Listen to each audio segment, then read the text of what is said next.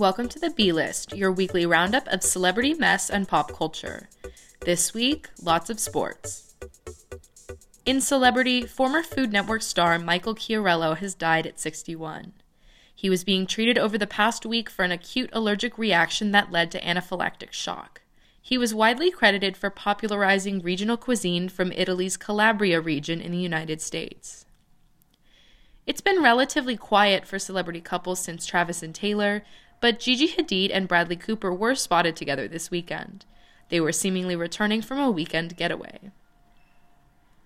In sports, the Las Vegas Aces beat the New York Liberty 99 to 82 yesterday, wrapping up game 1 of the WNBA Finals.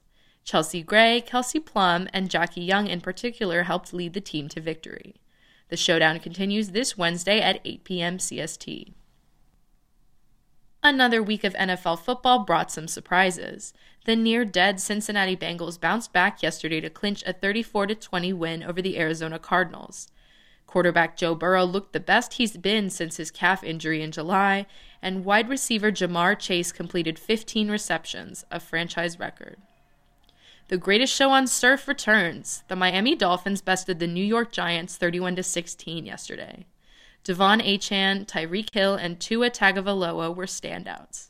Giants cornerback Jason Pinnock returned an interception 102 yards for their only touchdown, and Giants quarterback Daniel Jones left in the fourth quarter with a neck injury.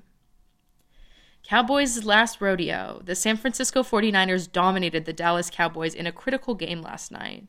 Quarterback Brock Purdy and tight end George Kittle simply outplayed Dallas's Dak Prescott. That's all for the B list this week.